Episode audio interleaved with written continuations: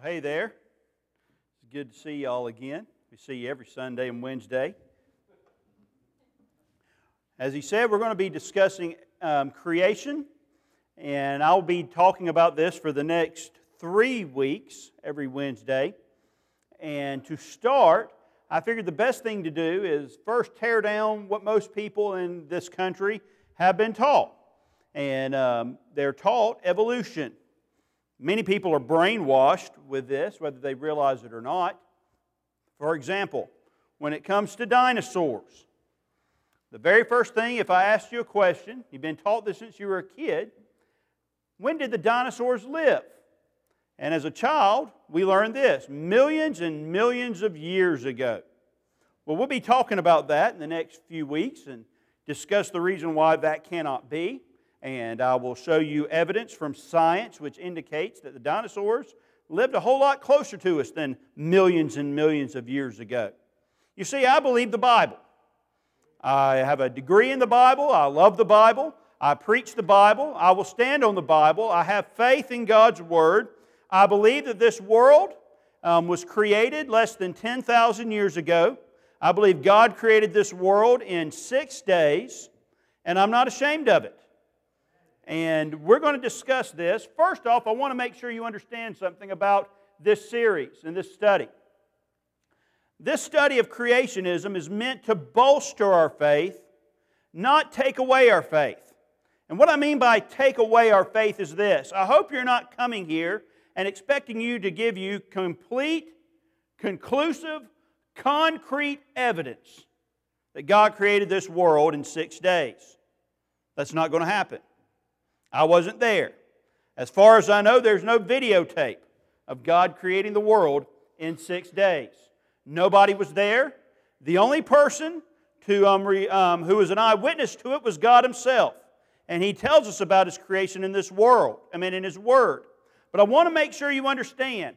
We believe create, that God created this world in six days. We believe that God created man in His own image, that we did not evolve from monkeys or anything like that. We believe that because we have faith in what God has told us.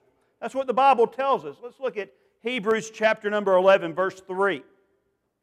We see here that the Bible says, through faith, we understand the, the worlds that um, were framed by the Word of God, so that things which are seen were not made of things which do appear. So, why do we believe in creation as Christians? We believe in it, it comes through faith. And faith is very important. I'm not here to take away your faith. You cannot be a successful Christian without faith. In fact, you can't even be a Christian without faith. The Bible says this For by grace are ye saved through faith, and that not of yourselves, it is the gift of God. Ephesians 2 8. We come to God because of His grace, we can receive salvation, but how do we receive that salvation? We receive it through faith. We have to believe that God tells us the truth. Not only that, but we see here in Romans 1:17, for therein is the righteousness of God revealed from faith to faith, as it is written, the just shall live by what? Faith. You cannot live and be a successful Christian without faith. The Bible says in Romans 3:28, therefore we conclude that a man is justified by what? Faith without the deeds of the law. We go further. We can't even please God without faith. But without faith, it is impossible to please him. For he that cometh to God must believe that he is, and that he is a rewarder of them that diligently seek him. Hebrews 11 5. Now, I talk to many people on creation. Um, on a daily basis, many times, weekly basis, definitely. People ask me questions, and um, I discuss it. Some people um, believe creation, but they don't understand the truths of creation and they have questions about it. Other people flat out deny creation. Either one of them, I discuss and I talk to them, and I'm not ashamed to say, I believe that God created this world in six days by faith. Not afraid of that. The problem comes with this You have this idea with evolution, and maybe some of y'all have heard this before. You have the evolutionist saying, evolution is science. I believe in evolution because of science.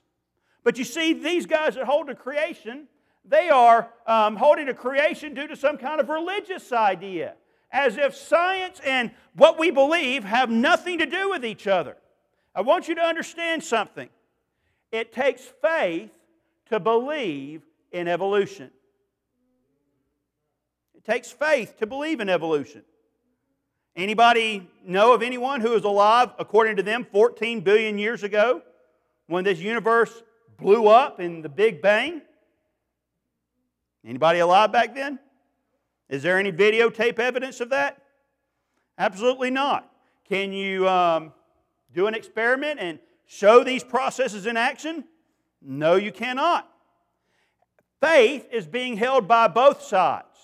When I talk about faith, though, I want you to understand the faith we have in God and in His Word and what the Bible teaches is not blind faith. And what do I mean by blind faith? That means I just believe it without, there's nothing that even backs it up. Best example of that would be Mormonism. You know, there's a, millions of Mormons in the United States, millions of Mormons all over the world. You drive down um, Dug Gap Road, and when it turns over into Shugart, you go a little bit further and you'll find a Mormon house of their version of worship. They believe that the, um, the Jews, many of them, sailed across the ocean, the Atlantic Ocean, so, over 2,000 years ago and came to America, and they built great cities in America and had great wars where millions and millions of people died. However, there's no evidence of these great cities that were built out of stone. There's no ruins of them anywhere.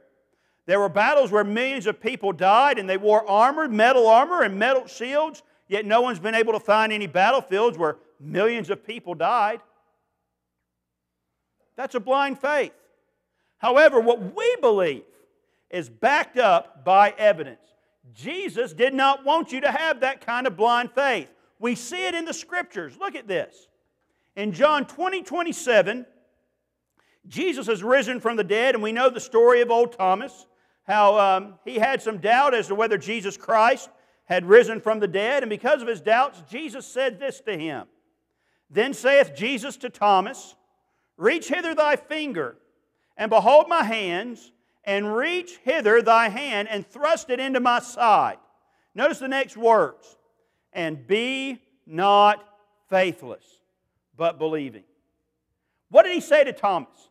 I want you to have faith. And in order for you to believe that I rose again, if you have to take your hand and stick it into the wound in my side, go ahead, because I don't want you to be faithless. Jesus wants us to have faith, not a blind faith, a faith that is backed up by reason and evidence. Notice this in 1 Corinthians chapter 15. We see in verse number 3, Paul said, for I delivered unto you first of all that which I also received, how that Christ died for our sins according to the Scriptures, and that he was buried, and that he rose again the third day according to the Scriptures, and that he was seen of Cephas, then of the twelve. After that, he was seen of above 500 brethren at once, of whom the greater part remain unto this present, but some are fallen asleep. After that, he was seen of James, then of all the apostles. And last of all, he was seen of me also as one born out of due time.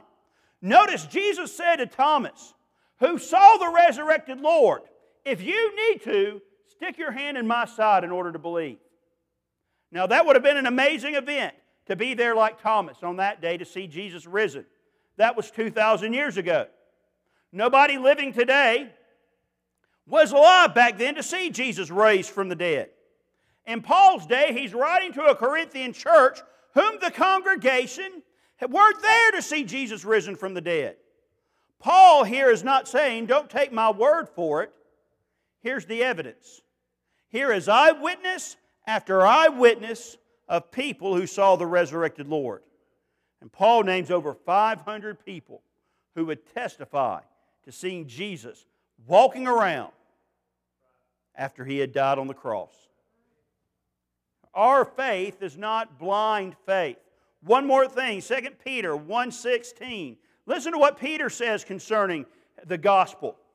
He said, For we have not followed cunningly devised fables. In other words, fairy tales. When we made known unto you the power and coming of our Lord Jesus Christ, but were eyewitnesses of his majesty. No, we don't follow fairy tales. We don't have blind faith.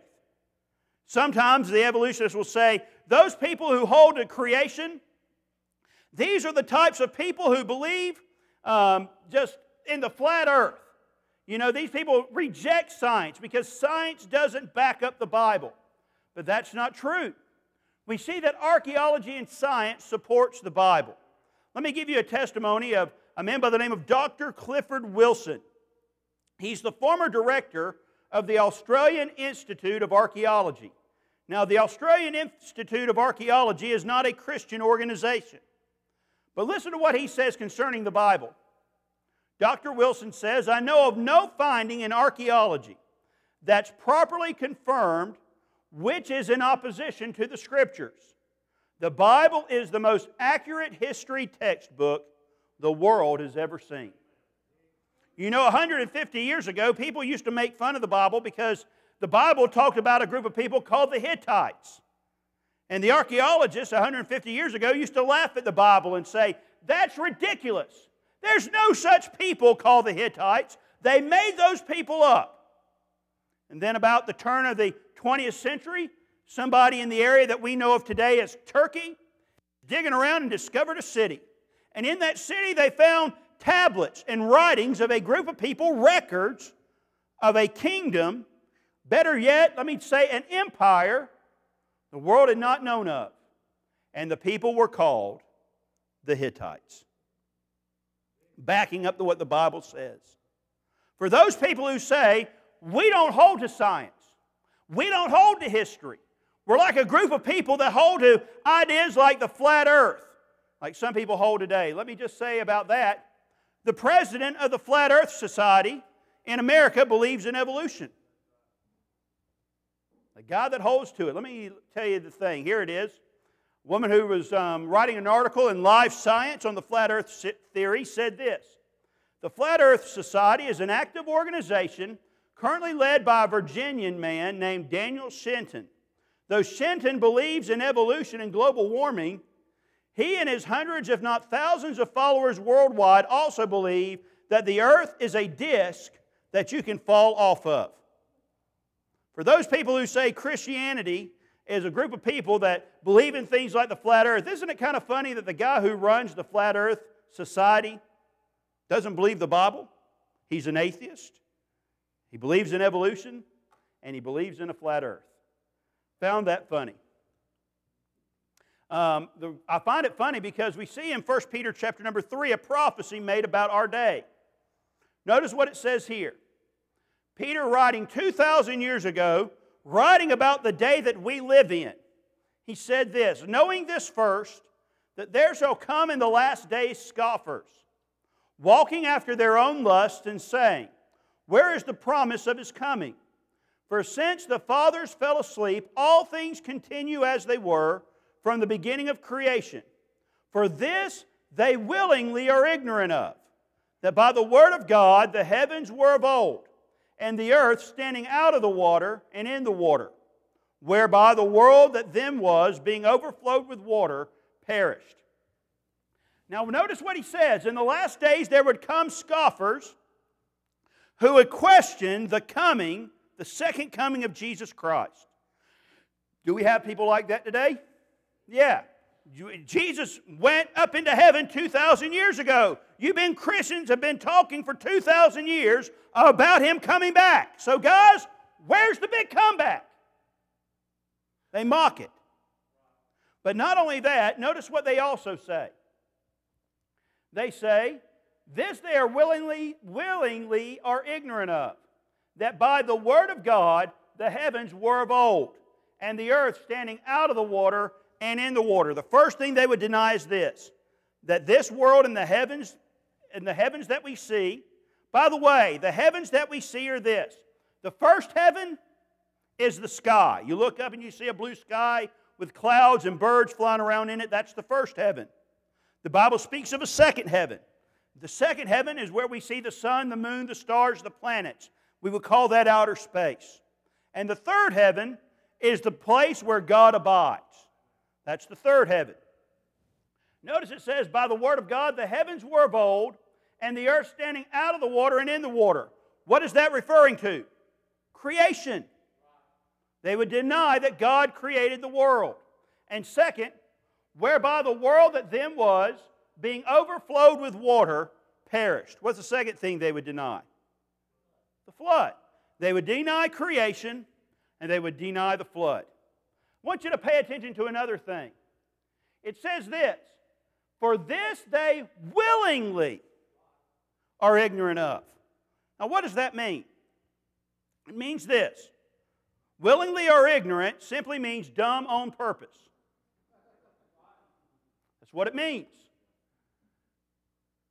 What they believe makes no sense, but they're going to deny the truth of God's Word.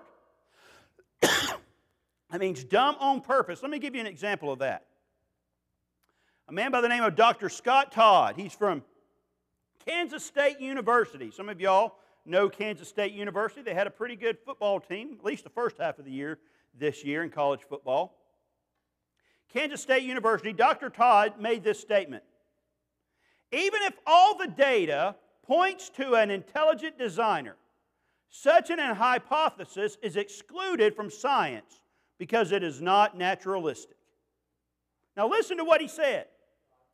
Even if all the evidence pointed, now when it says intelligent designer, that means God. Points to an intelligent designer. In other words, what we see is evidence that there was a, a being, an intelligent designer, what we would call and we believe to be God Himself, who created everything.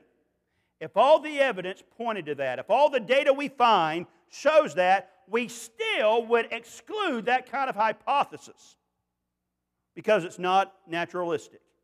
What does that mean? Dumb on purpose.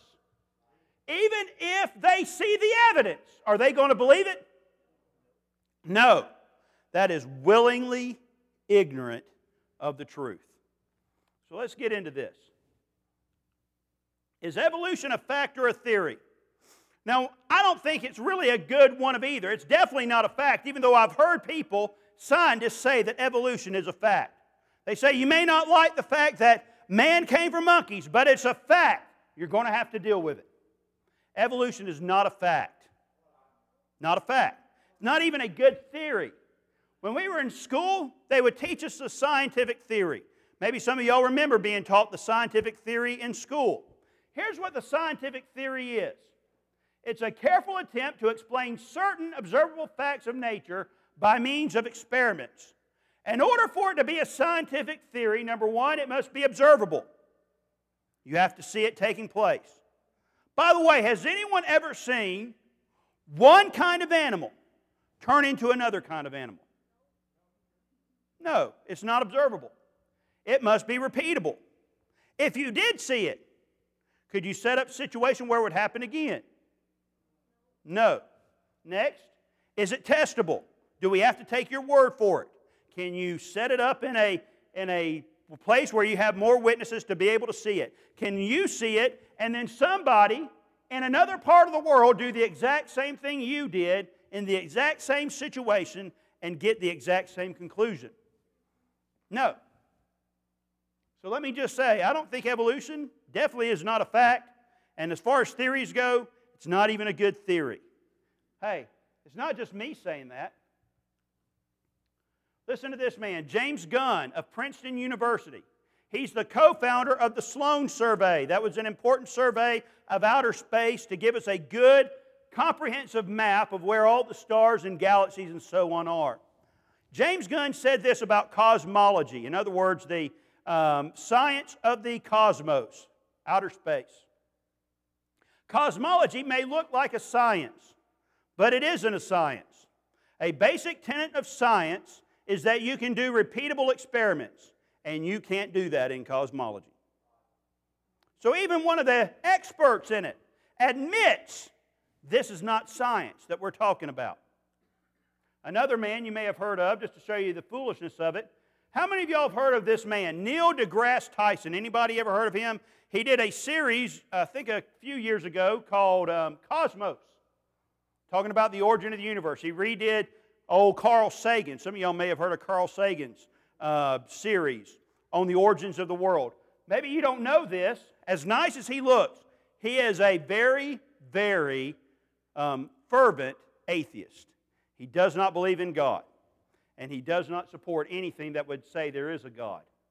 Talking about the beginning of the universe, Neil deGrasse Tyson said this In the beginning, nearly 14 billion years ago, all the space and all the matter and the energy of the known universe was contained in the volume less than one trillionth of the size of a period that ends this sentence. Now, listen to what he said. He said 14 billion years ago, everything in the universe fit into the space that was the size of one trillionth of the period at the end of that sentence. Hey, I'll, I'll give you a trillion times bigger than that, Neil. Let's look at this. The entire universe, one little dot. Now, you listen to it and you say, well, this guy's pretty smart. That makes sense, right? No, let's start off small and see if it makes sense. Do you know what that place is? I hope you do. You're sitting in it. Whitfield Baptist Church. Look at this auditorium.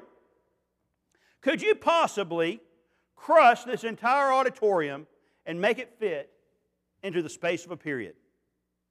I mean, it's common sense. Can you do that? No? Let's go a little bigger. Do you know what that is? That's an aerial view of the city of Dalton. Beautiful city to live in, right? Can we take every house, every tree, every car, every person in the city of Dalton, all the asphalt that they paved the roads with, and crunch it into the size of a period? No. State of Georgia. Can you take from Ringgold, Georgia, all the way down to the Florida Georgia line, crush every river, crush Stone Mountain and every high rise building in Atlanta, crush the railroads that run through Macon, Georgia, and all the interstates that run east and west and north and south, every person, every car, every house, and crush it into the size of a period at the end of that sentence. I know this is going to get redundant. I just want you to think it out. Next, the United States of America. Can we crush everything in the United States of America into a period? No. You see how ridiculous this is getting? Can you do it with the earth? No. Can you do it with the solar system and all our planets? And I hold to nine planets, by the way. I still think Pluto's a planet. you don't have to amen that, that's not in the Bible. I still think Pluto's a planet, but can you take all the objects in our, uni- I mean, in our solar system and do it? No. What about the Milky Way galaxy? You know, our solar system revolves around the sun. The sun's a star, and it's one of a hundred billion stars in the Milky Way galaxy.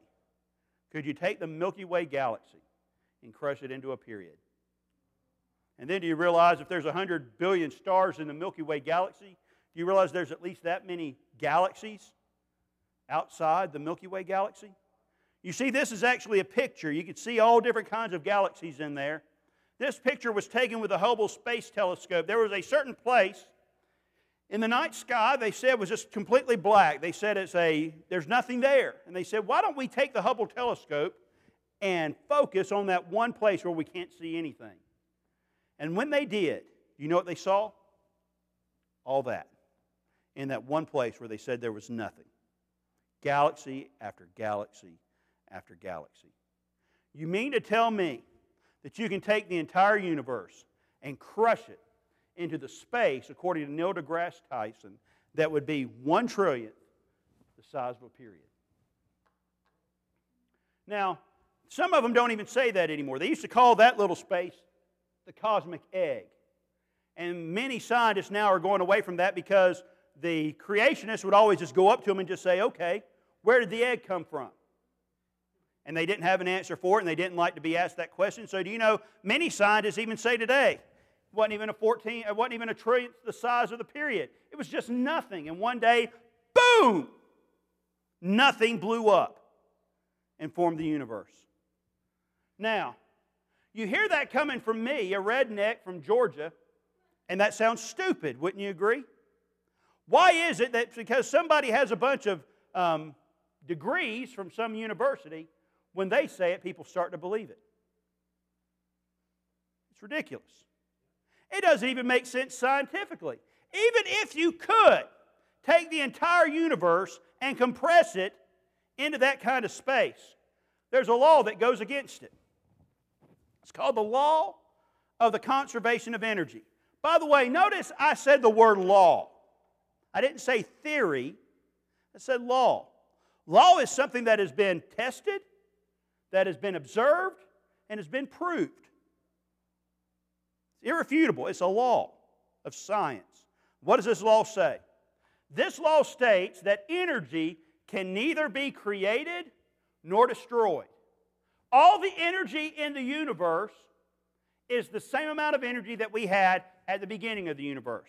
And when the universe comes to an end one day, if it ever did, what it ends with is the same amount of energy as it had at the very beginning.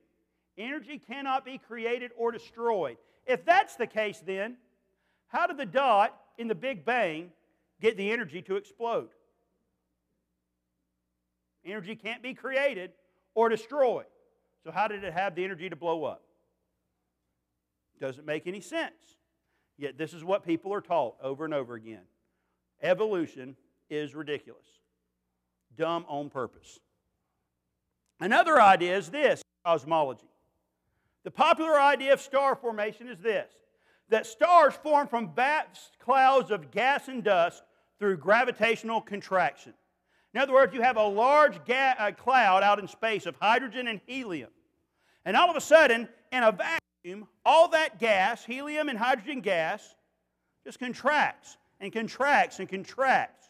And finally, it gets hotter and hotter and hotter, and a star ignites. From that gassy cloud, we get a star. There's a problem with that. Something you've noticed in life. When you have gas exposed into a vacuum, does it contract or does it expand? It doesn't fall back on itself. What does it do? It tries to fill a vacuum, not try to take up a certain space in the vacuum, it tries to fill it. That's what's provable. That's what the evidence is.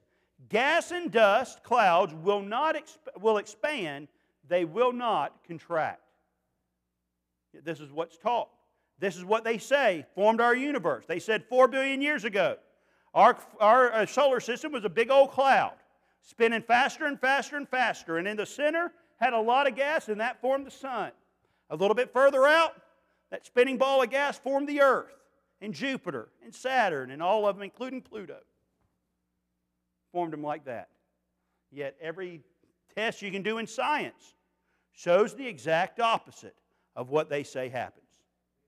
Evolution is not a fact. Evolution is not even a good theory. Evolution is ridiculous.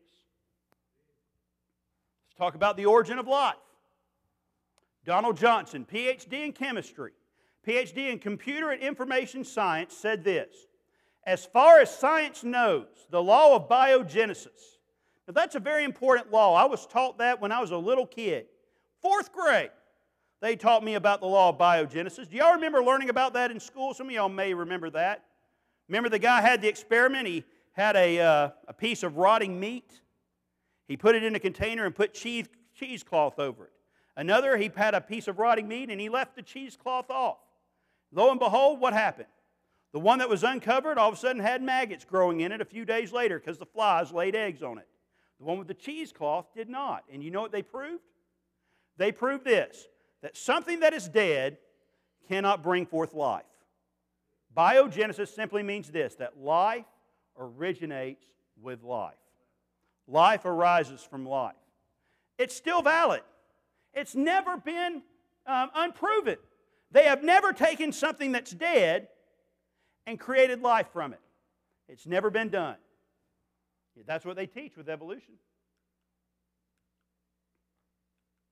They teach this origins of life. There is no observable evidence. They talk about amino acids. You know that the things that make up our muscles are called proteins that scientists, with all their skill, are still unable to create one protein molecule. The same thing that makes up our muscles. They talk about, well, it don't take much to make a cell. A cell is very simple. Then they actually took out better microscopes than they had 100 years ago and figured something out. Cells are not that simple. They're very complex. Did you know that the a animal cell like this, which is in your skin and in your muscle, is more complex than the space shuttle they sent up into outer space? More complex than that. And that's just one tiny part of your entire body. They said that just arose by chance. Ridiculous. Hey, here's another problem. Did you know this? When they try to start life, life can't start in an oxygen atmosphere. Oxygen is corrosive. How many of y'all knew that? Oxygen is corrosive. Do you know that when you're, if you have a pocket knife, if your knife starts to rust, it ain't because of the water, even though it gets wet and it rusts, it's actually because of oxygen that causes your knife to rust. It's corrosive. And any kind of life, if you tried to form it, couldn't form because the oxygen would burn it up. But here's another problem life can't start if there's no oxygen in the atmosphere. It can't start with it, you can't start it without it. They can't do it. And by the way, another thing. You remember when you were studying evolution when you were in public school? Some of you who went to public school, they said that it started in an organic sea. Life started in the sea. There's another problem with that. Did you realize that life can't start in water? Water will suck out all the important uh, nutrients and all the important molecules that, need, that are needed to form life. It'll just suck it away through hydrolysis. So, you can't form life with oxygen, you can't form life without oxygen, and you can't form life in water. Scientists don't know what to do. So, one of the most famous atheists and proponents of evolution, maybe you've heard of him, a guy by the name of Bill Nye, the science guy.